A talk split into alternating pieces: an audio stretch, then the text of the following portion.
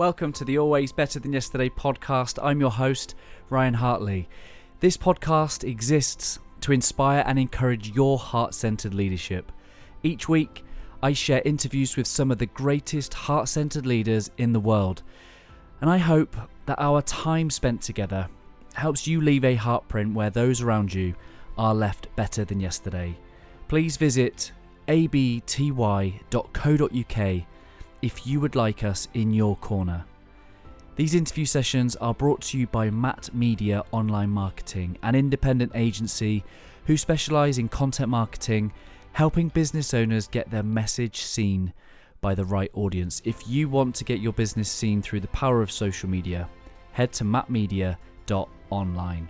On episode 213, I am joined by public speaker Jade Gordon. Jade is a graduate from Clemson University with a degree in communications.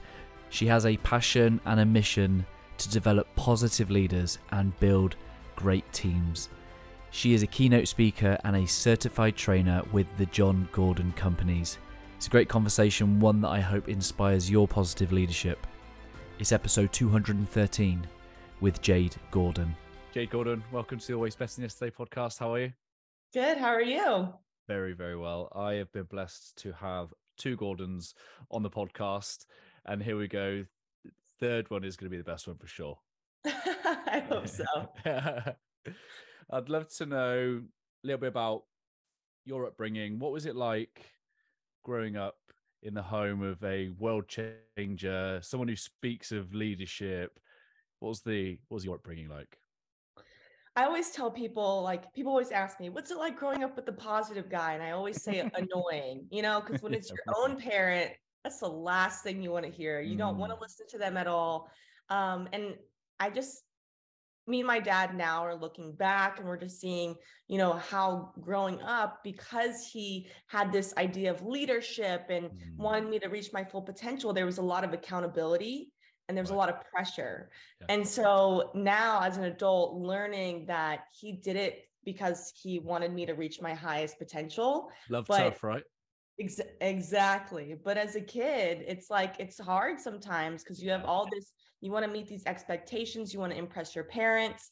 And so, I mean, I had an amazing childhood. My parents were so loving, so amazing. But when there's this, you know, idea of like being, you know, this leadership and this whatever, it can be, it can be yeah. a lot. But I'm so grateful. My parents are amazing and I love them more than anything.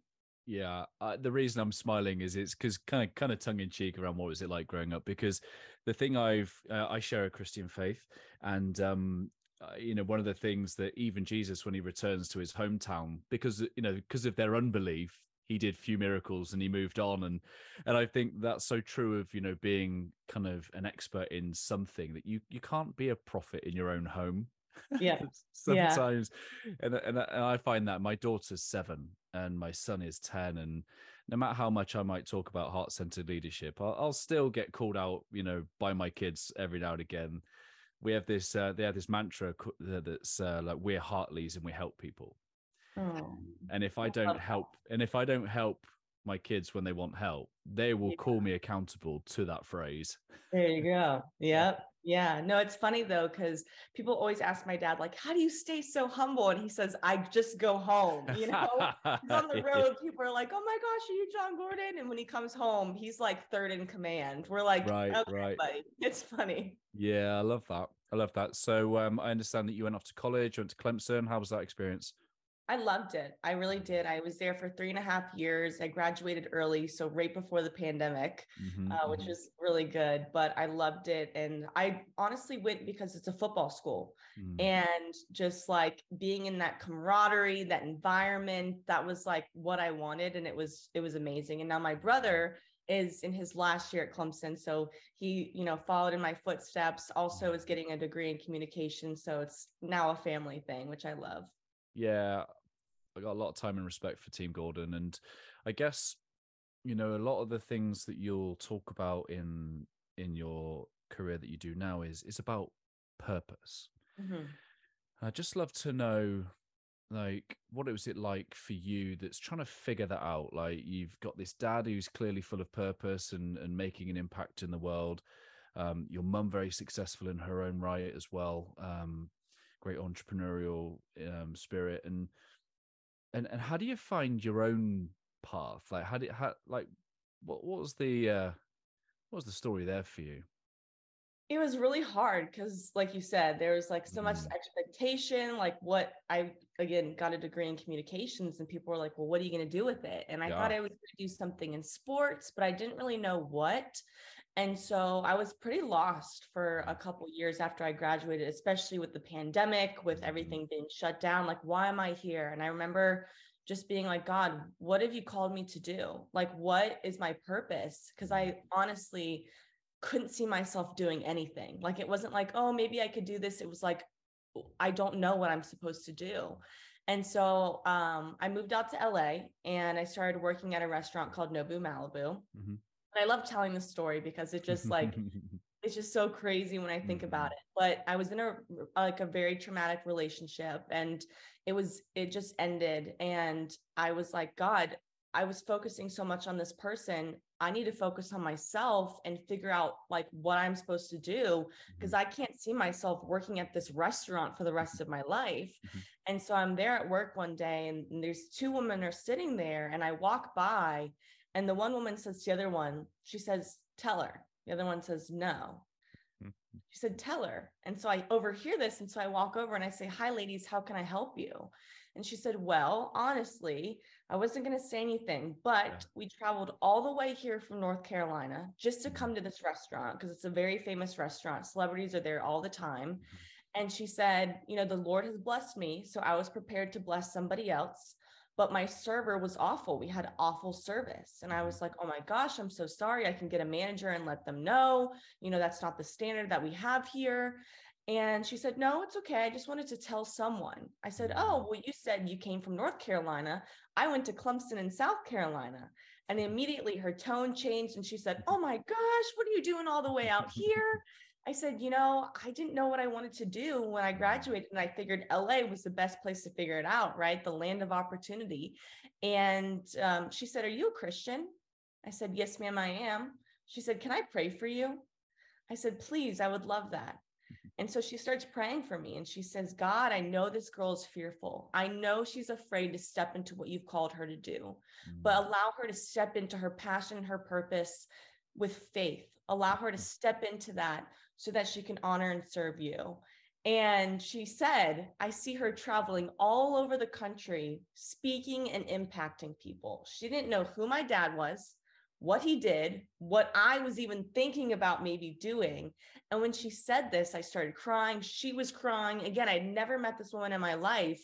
And so it mm. was this moment of like, okay, wow. And then she said to me, she said, I believe God had me come all the way across the country, have awful service just to tell you that. Mm. And I was like, okay, God, like if this is a sign that you want me to speak, I'm going to step into that. And so I worked for another month, saved up some money, quit my job, went back to Florida, stayed with my parents for a little bit, and Mm. said, Dad, I'm ready. And my dad, being my dad, he said, All right, figure it out, sink or swim. And so I just started speaking to anybody who would listen.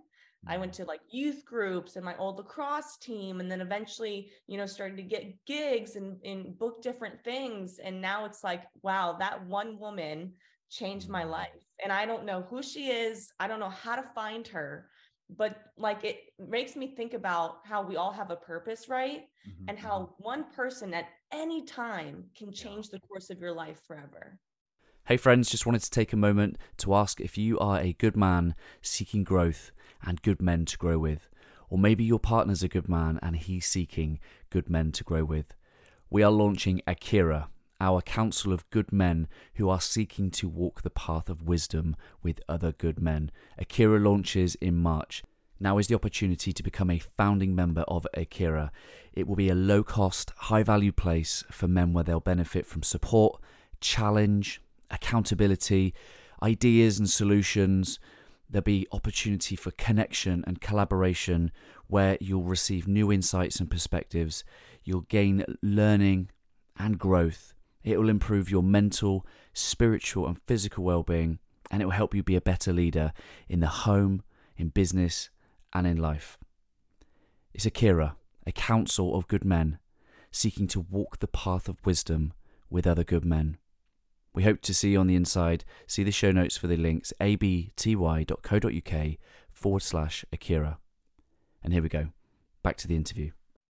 I love that story. It gives me goosebumps. And um, I think that's it, isn't it? Because, you know, some of it is, and I guess the the loaded question I gave you was one of how did you discern is this mm-hmm. what I should be doing? Is this what I think I ought? You know, the product of the mind is more built up with expectation of maybe some of the world and, and others, and then then there's God's purpose for you, and and I love how that kind of came through for you. Yeah, yeah, it was special, and I definitely it was one of those things where obviously with with my dad doing it for so long and mm-hmm. having this reputation, it was very scary where I was yeah. like, I don't know, I don't want people to think that I'm like trying to be my dad yeah. or there's this expectation of like, okay, well, is she as good as her dad? You know, so there's a lot of fear there, a lot of imposter syndrome. But I said, you know, God, if this is what I'm called to do, just make a way for me. Just allow me to have faith that if this is what I'm supposed to do, you will show me that. Because I really went into it being like, this is not what I'm like. I was like, God, if this is what I'm supposed to do, great. Mm-hmm but I'm not going to force it. And so if I'm going to do a couple gigs or I'm going to speak at a couple events and I realize that this is really not for me, mm-hmm. then that's okay. I'll figure mm-hmm. something else out. But I mean, I'm a year a year in now, so I feel like it is what I'm called to do. So yeah, I see you've spoken at teams at Clemson and uh, a number of different organizations as well. And um, like, what is that like? You know, what is that like? Taking that material, sharing that message, making that impact. How does that feel? it feels really good, especially knowing that growing up, I was like, this stuff is annoying, you know? And so now that I'm 24, I'm like interacting with so many people and seeing the impact that this has, that my dad has, you know, and it gives me even more of an appreciation because when I was younger, he was always on the road.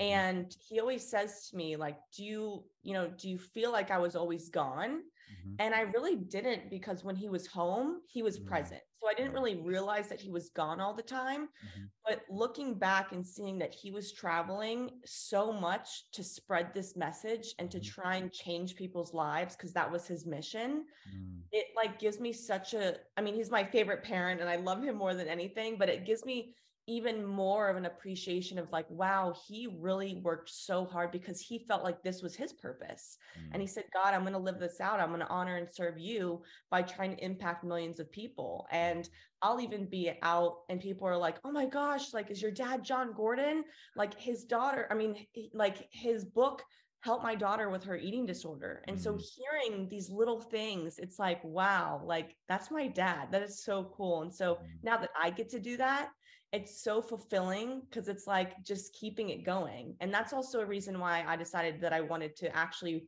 pursue speaking because yeah. I said I have the ability to impact so many people because mm. I know this stuff like the back of my hand. Right. And so it's, it's really fulfilling. I love it. Hey friends, I just wanted to take a quick moment to introduce the new official sponsor of the Always Better Than Yesterday podcast, Map Media Online Marketing. Map Media have been involved in the production of over 100 interview sessions. I highly recommend their services. Map Media Online Marketing are an independent agency who specialize in content marketing, helping business owners get their message seen by the right audience. If you want your business seen through the power of social media, head to mapmedia.online. You can find the link in the show notes. And here we go. Back to the interview. Yeah, uh, yeah. Hats off to your dad for the books. They've, you know, hundred percent needed to hear some of the things that your dad put in his books along my journey. My background's in policing, and your dad put in, you know, in his books things I wasn't seeing with my eyes. Right. They spoke to my heart. You know, my eyes wasn't seeing the type of positive leadership he was talking about, but my heart knew that it was possible because of the words that he put on a page.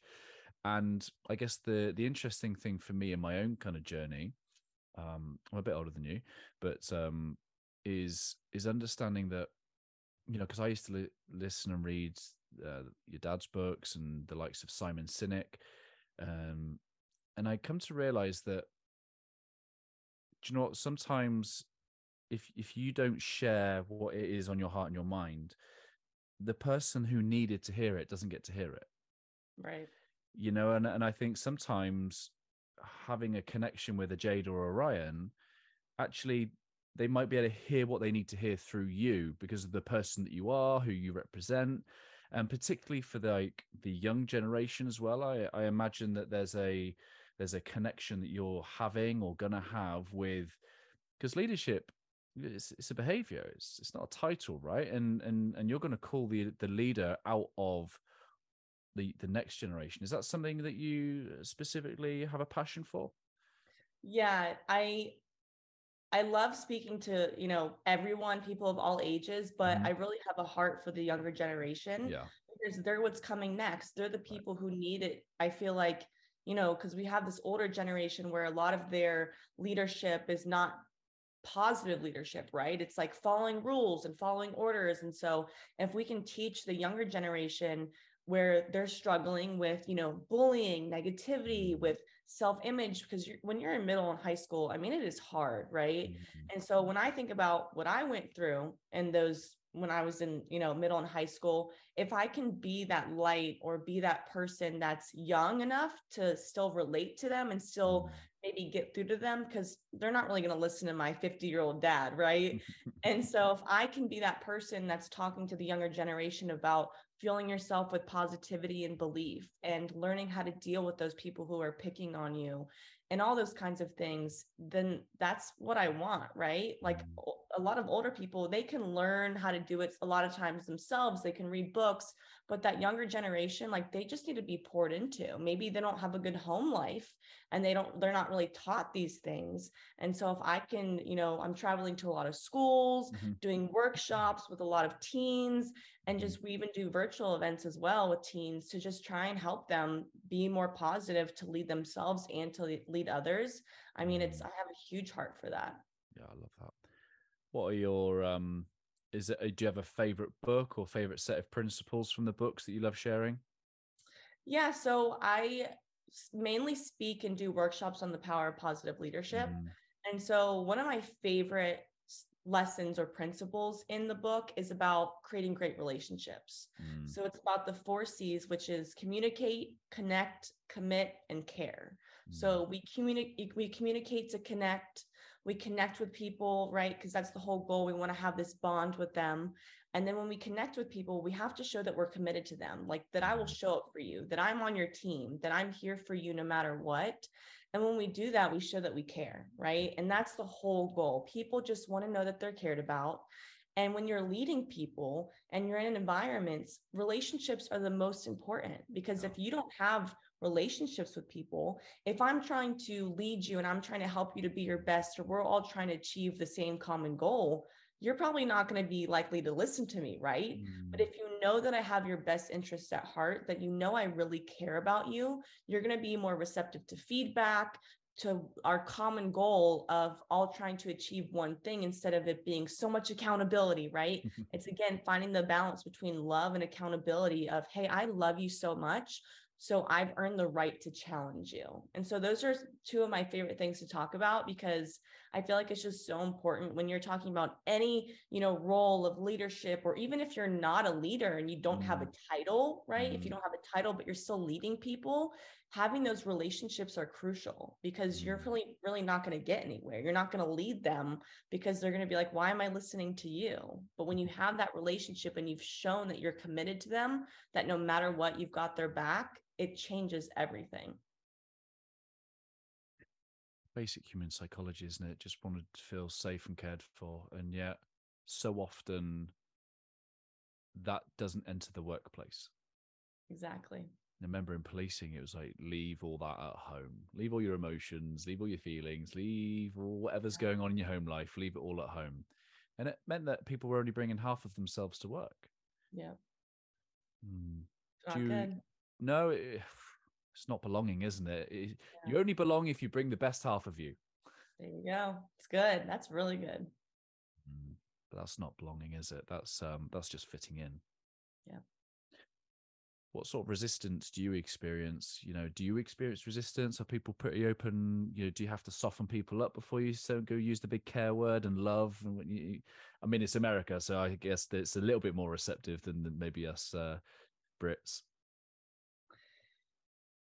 I mean, I feel like now with this whole movement of like, again, different leadership, we're getting away from the whole tough love kind of thing. And now people are realizing yeah. that you have to show you love to be able to have those relationships and that you care.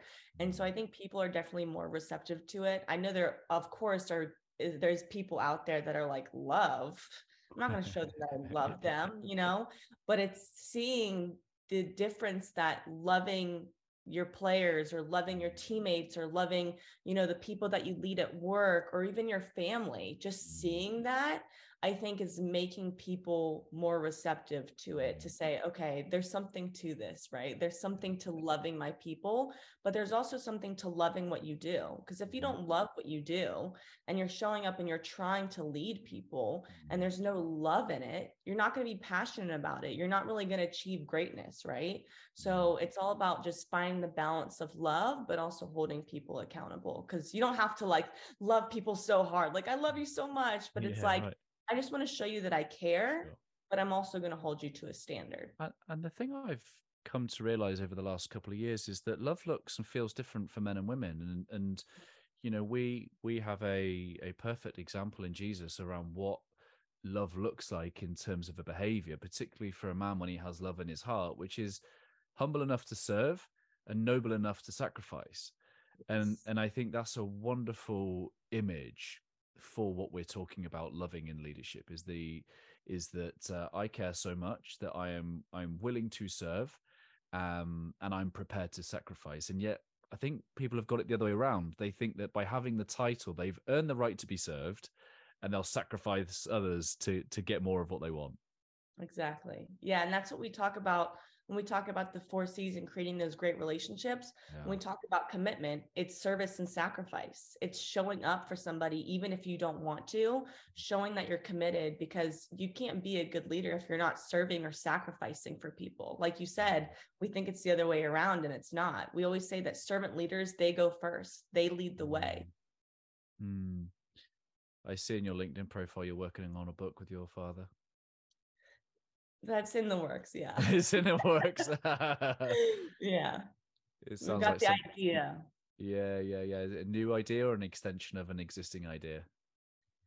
I mean, I think more so I, I want to focus on confidence, confidence sure. and courage. Cause I think again, speaking to the younger generation, I think we need that confidence now more than ever. Mm-hmm. And when I think about confidence, I mean, I still struggle to this day, but what always brings me back to knowing who I am is my faith in the Lord and who mm-hmm. created me, right? Mm-hmm. And so figuring out how to get that message across to younger people, even if I'm not saying directly about my faith, but allowing them to have confidence in knowing that they were created for a purpose mm-hmm. and that they're here to do amazing things and try and just help them to be their best selves, even if there's so much around them that's causing them to feel insecure, to feel like they're not good enough.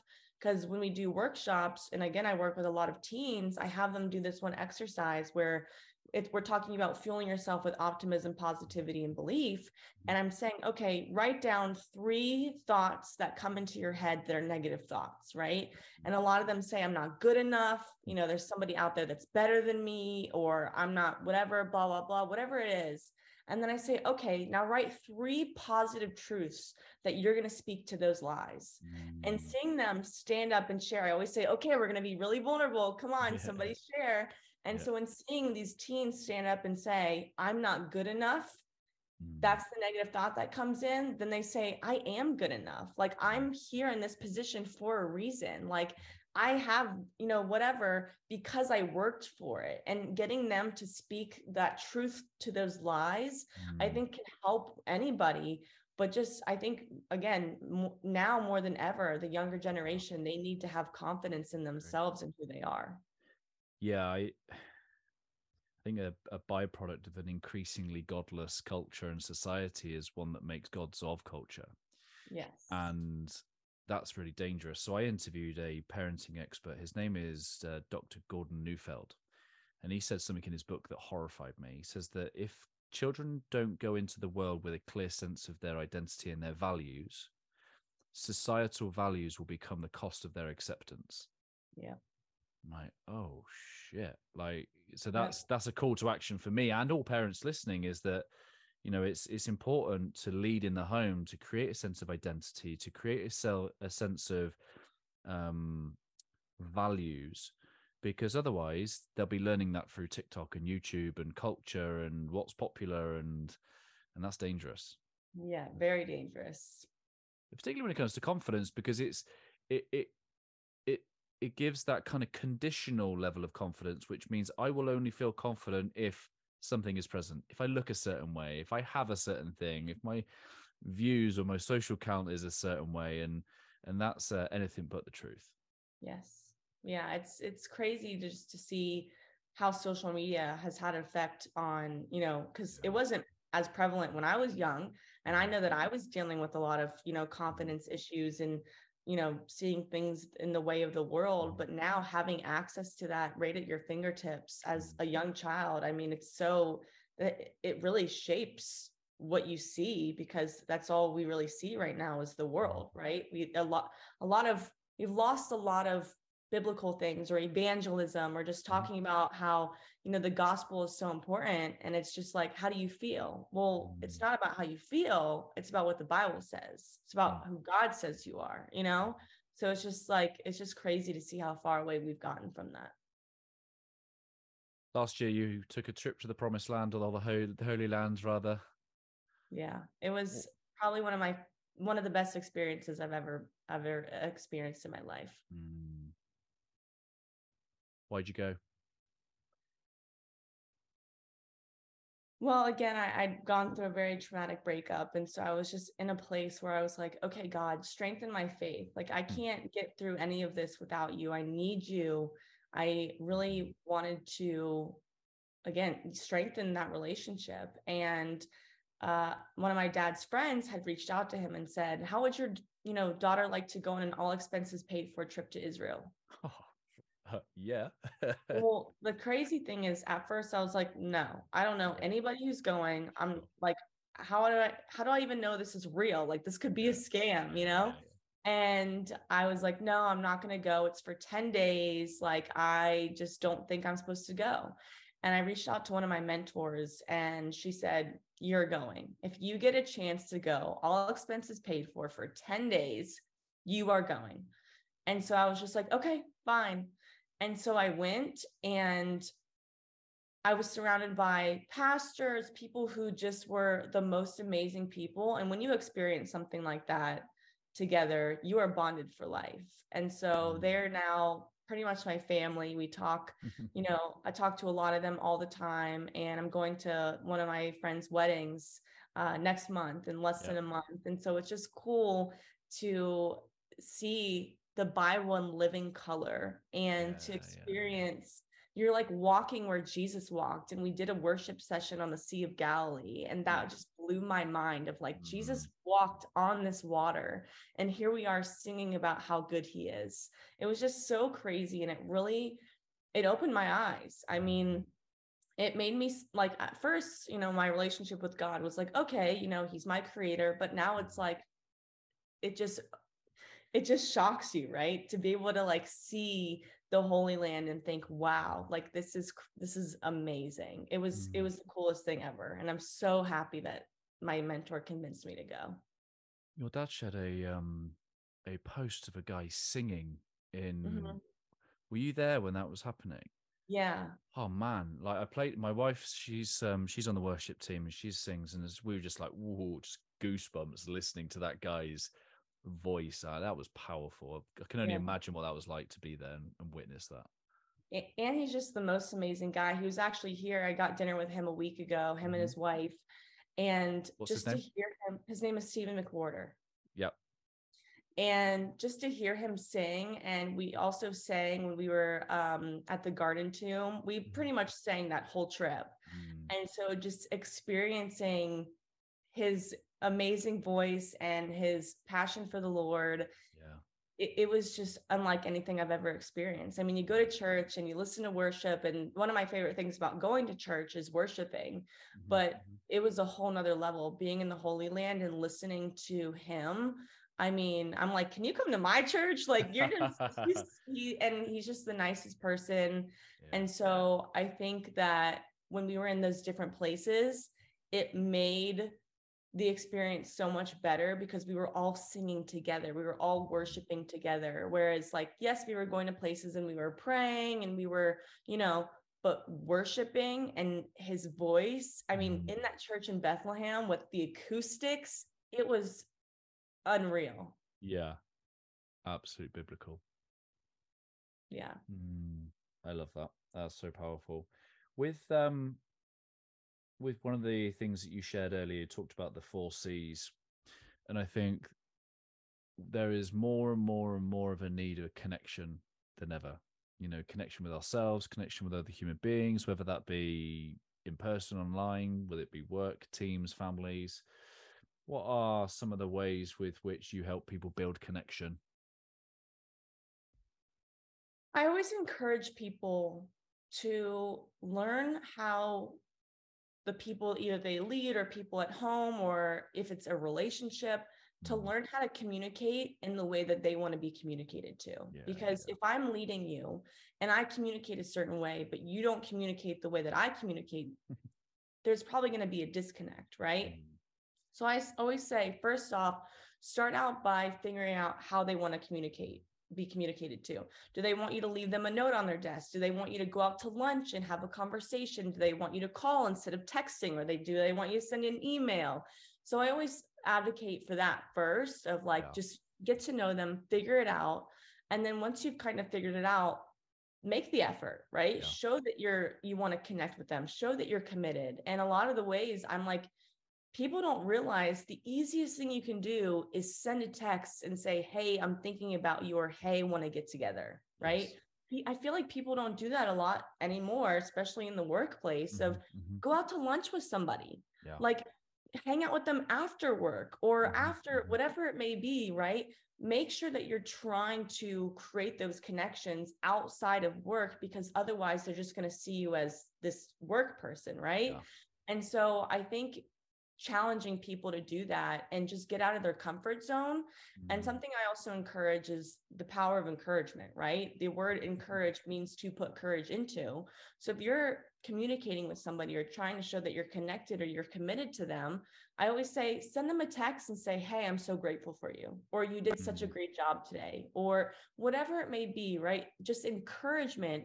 Those little words are helping you to connect to people and it yeah. can change your whole dynamic in your relationship.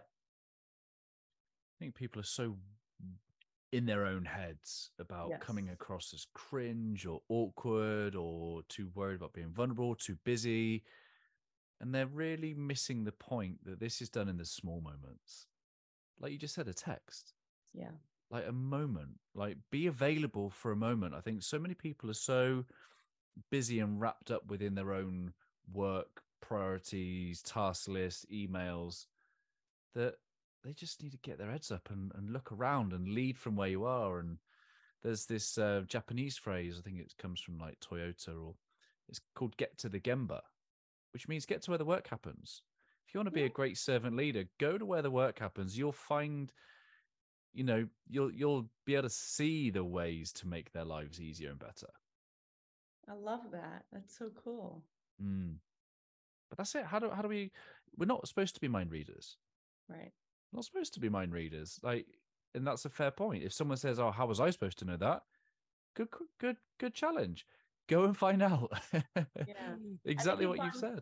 Yeah, we've gotten so far away from being vulnerable. I feel like, and if you're able to just be vulnerable with people and say, "Hey, you know, this is how I feel," or I feel like you're not making an effort to have a relationship outside of work or whatever it may be, just voicing those things. Because, like you said, they don't know until you tell them.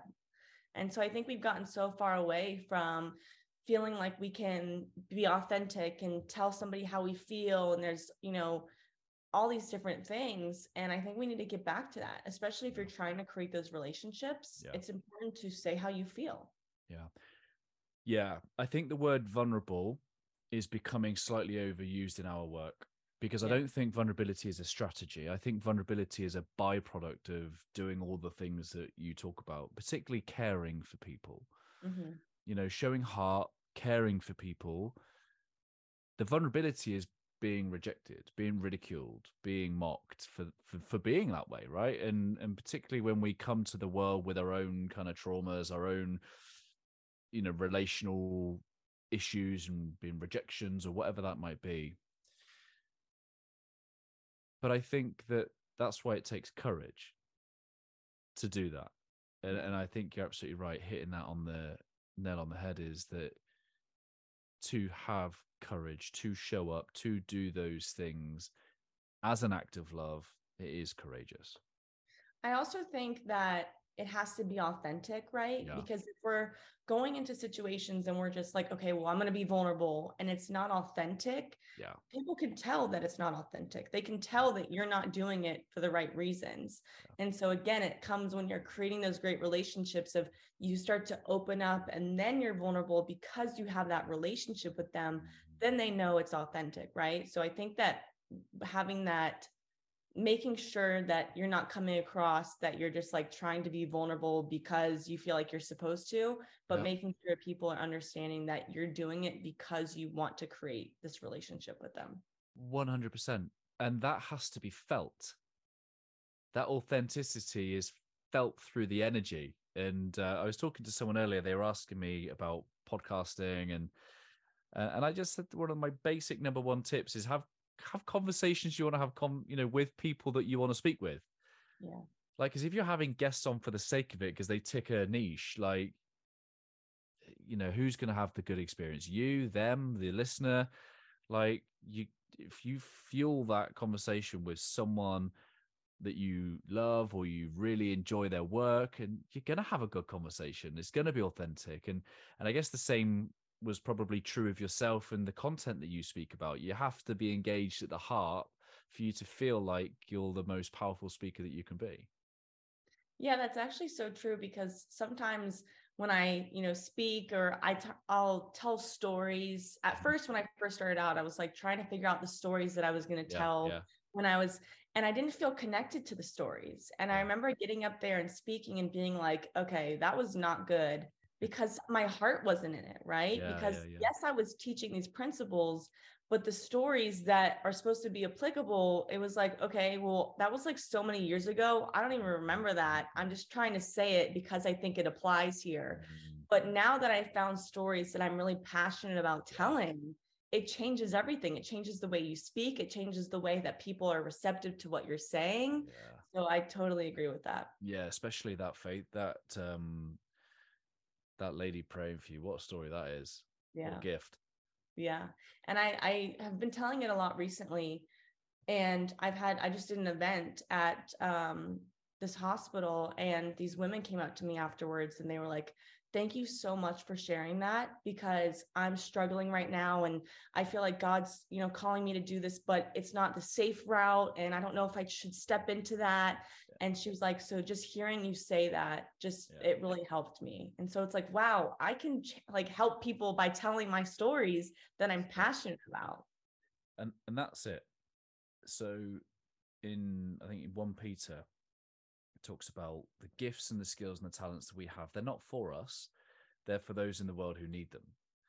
And like, and, and, and when we surrender that ego, because our ego says, well, who's going to want it? How many people are going to want it? Is that enough? Should it be more?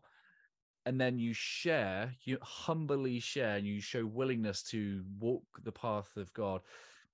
And then a little reminder comes that that one person needed to hear that today and that's all that the heart needs to know is like i'm going to keep doing this one person at a time exactly and that's what really fuels me is because again yeah. a lot of times i have that imposter syndrome where i'm like oh my gosh my dad i'm comparing myself. yeah, yeah.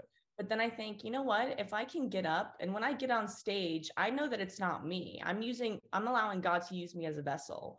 And so when i get up on stage and i say okay holy spirit use me flow through me impact if i can just impact one person it Mhm. makes it all worth it. It makes makes the stage fright worth it. It makes you know doing all of this worth it. And so that's just what i have to think one person at a time Love that. I was I was watching a documentary called The Moses Code um, a couple of weeks ago, and in it it said, you know, Moses was like, "Who am I to lead? Like, surely not."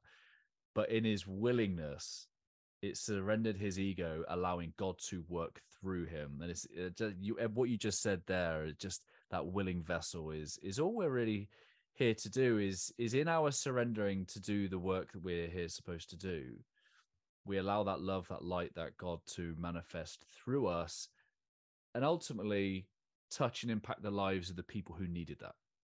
exactly i love that Mm. With um with your with your gift, you know, was speaking always something that was something you like to do? I mean, I look at my daughter now and like she's gifted with a voice of singing and acting in a way that my son and I aren't. So it's very clear to me that that's her thing. Like she's been given a gift. My son doesn't have it. I can't sing. It's clearly given to her from somewhere. Do you know what I mean? yeah. So as a parent, I'm starting to be able to, I call it nurturing her nature right because I see that there's something about her natural capacity to do that better than the rest of our family. How do you kind of see the perspective of your gift? Is it something you've had to nurture? Is it something you've had to work hard on and practice? What's your perspective? So I would say growing up, I've always been pretty outgoing. Um, I did have a really big fear of, you know, public speaking and getting in front of people. I could do it in front of people that I knew and it was smaller groups, but I was always afraid of getting on stage and speaking in front of a lot of people. But um, it's just one of those things that, again, I have to think it's not about me. Like mm-hmm. every time I get on stage, sometimes I'm shaking, I'm nervous, I'm freaking out. What if I'm not going to do a good job? Yeah. But ultimately, I have to say that prayer of God, just use me because this is not about me. This is not about mm-hmm. how well I can speak, about how well I'm going to do. This is what are people going to hear from me? And how do how am I going to say it that they're going to be receptive? And again, just one person at a time. And so I would say the only thing I've really had to nurture is my stories and how I tell it. I've always Mm. had a very outgoing nature. I could talk to anybody. I've never met a stranger in my life. I am very much like my mom in that way. We're very similar. yeah. She's never met a stranger. She can talk to anybody, anywhere. Yeah. Um, and so it's not nurturing, you know, my natural ability. It's just my storytelling and and how I'm going to tell it so people are receptive. But yeah, I would say I feel like that's one of the gifts that God has given me is my ability to probably talk to a wall. Mm. what um what chapter of your story are you in at the moment? I would say probably almost towards the middle. Mhm, mhm. I feel like I haven't gotten to the middle yet because I did just start speaking. Mhm. And I was talking to my counselor yesterday. So I, Mhm. I go to a, see a Christian counselor every Mhm, week mhm. and just talking about how I really feel like God wants to use me in a really big way to impact people, but I'm not at the place yet where I'm fully surrendering. Just like being honest in my faith journey, of Mm. I'm not fully surrendering to that. And I think once I do that, then it's just gonna, I'm gonna start, you know, just doing exactly what God has called me to do. I'm still doing it. He can still use me for his glory, right? But I need to fully surrender. And I think that's going to help me get to more of the middle or towards, you know, not the end of my story, but more towards this kind of side of the spectrum.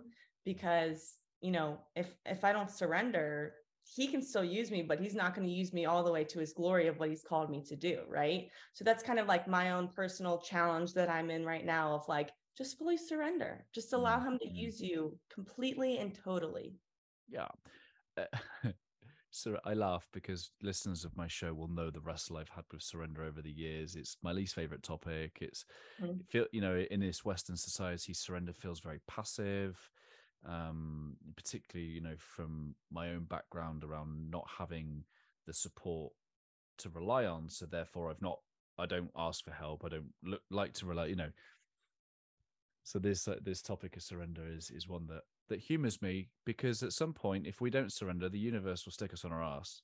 Yeah. You know what I mean? Yeah. the universe will humble us at, at, some point, and that that surrender will eventually come, whether uh, we're willing or not. Yeah, and that's why I'm like, okay, I'm going to God. Please I'm like, I promise I will. Just give me a little bit of time.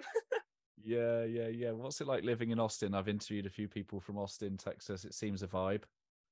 I love it, honestly. So I lived in LA the last three years, mm-hmm. and it's just there's still aspects of LA here where people are like really into health and they're working out and it's very artsy, but it's also people are so genuine and they're mm-hmm. so nice. And this area is just like a lot of young professionals. And I've really met so many people that haven't lived here for, you know, more than two years. So everybody's looking for community, everybody's being nice and meeting people. Whereas in LA, if I were to like talk to somebody on the street, it's kind of like, why are you talking to me?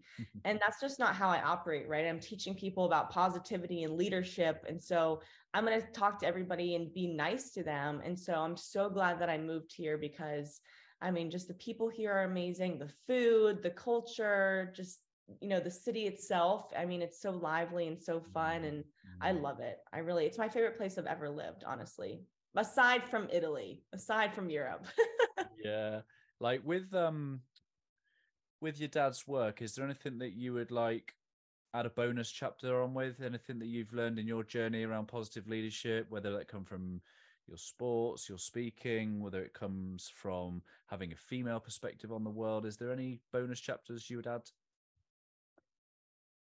I honestly would say so I I look back on my life and I think why did I play lacrosse for so long and I mm-hmm. played travel lacrosse. So it was my whole life.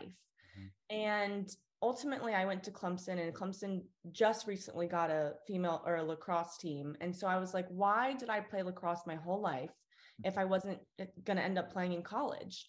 And I really think it was because I needed to learn leadership and mm-hmm. you know being on a team and how to deal with negative coaches and negative teammates and just learning how to be a part of a team and that servant leadership and i think it was one of the best things you know that i've ever experienced because i did have really really awful coaches mm-hmm. and that mm-hmm. prepared me for honestly probably the rest of my life is, is if you can learn how to deal with negative people at such a young age then everything that comes my way i'm like no no no they're not as bad as my high school coaches and so i think that even though at that time I still was like, oh, I don't want to listen to my dad. Like this yep. is just annoying.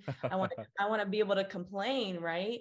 But just him at that time using this stuff to help me mentally get through it of saying your positivity has to be greater than all the negativity that you will face. Yeah, like yeah, you can't yeah. allow these people to get you down. And even though i didn't fully grasp that or understand that full concept at the time even those little bits of things were so helpful of now at, at 24 of being like okay i can identify what's going on and how maybe this person maybe they're being negative for a reason. Maybe something's really going on at home and i need to be there for them and say hey how can i support and help you? Like how can i help you to stop being an energy vampire? Because one person can't make a team but one person can break a team. And i'm not going to allow you to sabotage our team. Yeah. and so i think that that's something that I'm so grateful for because it allowed me to meet so many amazing people, make a lot of friends that I'll, I'll, have for the rest of my life, but also learn how to deal with adversity and challenges and so much pressure and expectation that I look back and I'm like, yeah, it was a lot of hard years, but there's nothing I would change about it.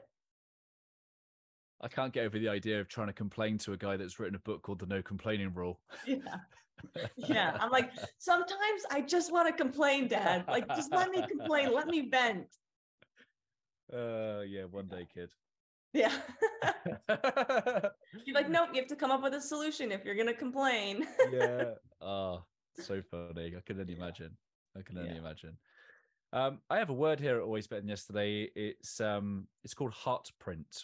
Heartprint, and it it's a word that represents the legacy of the interactions we have people with people and in my time in in the police, we used to teach something called the Locard's exchange principle, which is the idea that every contact leaves a trace.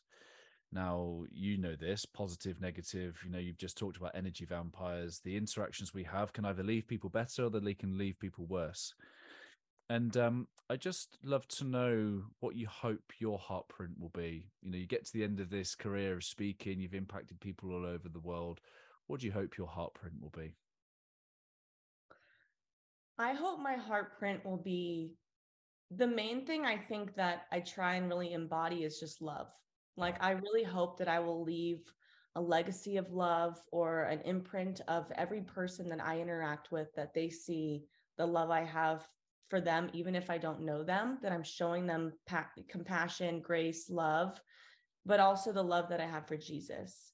Mm-hmm. And I want that to be known of even though in today's society there's a lot of people that are like you can't talk about God and you can't do this. But the more that I have I, and I've stepped out in that faith of bit of being like, well, you know, obviously in certain contexts I can't mm-hmm. talk about God if I'm in a public school or whatever it is, but just I I did it the other day and this woman came up to me and she said, you know, thank you for sharing your faith. It's making me realize that I need to go out and share mine more. And I remember I was um, on a work trip and I was at an airport and the, at the rental car place, and there was this woman there. And I'm just, I love to be bubbly and just interact with people and just very loving. And I said, How's your day? And she said, Good. Like, thank you so much. People usually don't ask me. She said, There's something about you. I can tell you're different. I said, It's Jesus in me. Do you know him? Hmm. And just by saying that, I talked to her for an hour. She, you know, you know, didn't really know. She was a Jehovah's Witness growing up, but, you know, struggled with her faith and didn't know what the difference was between God and Jesus and the Holy Spirit and the Trinity. And so I, for an hour, just stood there and talked to her and said, you know, if there's anything I can ever, if you want to reach out, mm-hmm. we can mm-hmm. stay in contact. And yeah. if you have any questions. And so just seeing that even if I don't know somebody, just showing them love in, in mm-hmm. little ways. I don't have to say love you or hug them, just mm-hmm. by maybe talking to them, asking them how they're doing. I hope that that's something that I leave, you know, for the rest of my life on each person that I meet is just embodying love. Hmm. I love that. That was powerful. Thank you Thank for that. You. Thank you. Where can people connect with you? Where can they find more of the great work that you're doing in the world? Yeah, you can follow me on Instagram, Jade Gordon11. You can send me an email at jade at jongordon.com and also Twitter at jade underscore Gordon11. What's the significance of 11? Um, it's a God number. So that's mm-hmm. one of the things, but also is my grandma's favorite number. And mm-hmm. me and my dad see it everywhere. Yeah. And yeah. so it's just kind of become our family number. So my brother's Cole Gordon 11 and my mom, yeah. Kathy Gordon 11. And so it's just, we see it everywhere. And it's kind of just a reminder of like God is with us. Mm. Oh, I love that. I love yeah. that. Jade, I've loved the conversation. Thank you so much for the time out of your day. And I'd be honored if you'd leave us a final thought from your good self my final thought would be I challenge everybody listening to go out and even if it's uncomfortable, even if you don't feel like doing it, show somebody that you love them. Again, it can be the smallest thing, it could even be a smile, right? We forget that that's one of the easiest ways that we can impact people. If you're walking down a hallway, smile at somebody because typically when you smile, somebody will smile back at you, right? It's our natural instinct. And when you smile, your body actually produces more serotonin. Mm. So you are helping somebody be more positive. So I just challenge you. Maybe that's reaching out to somebody. Maybe that's just making an effort to do something or just, you know, showing them that you care. Just show somebody that you love them. Jade, I appreciate you. Thank you so much. Thank you. Hey, my friends, thank you for making it to the end. I hope that our time spent together today has left you a little bit better than before you push play. I'd really appreciate if you just took a moment to leave a review to allow me to meet more people where they are and hopefully leave them a little bit better too. If you're curious to know how I, through Always Better Than Yesterday, can serve you, your team, your organization, then head to alwaysbetterthanyesterday.com to connect. And while you're there, let me know one or two things that you're going to do as a result of listening to this conversation. I absolutely love hearing your thoughts, your reflections, and the things that this spark in your own heart and mind. If you want more insights from my heart and mind, I do send out short episodes on a Monday, Tuesday, Thursday, and Friday. And again, I hope that they serve you well. I appreciate you listening. I'm Ryan Hartley, host of the Always Better Than Yesterday podcast, a podcast for heart centered leaders just like you.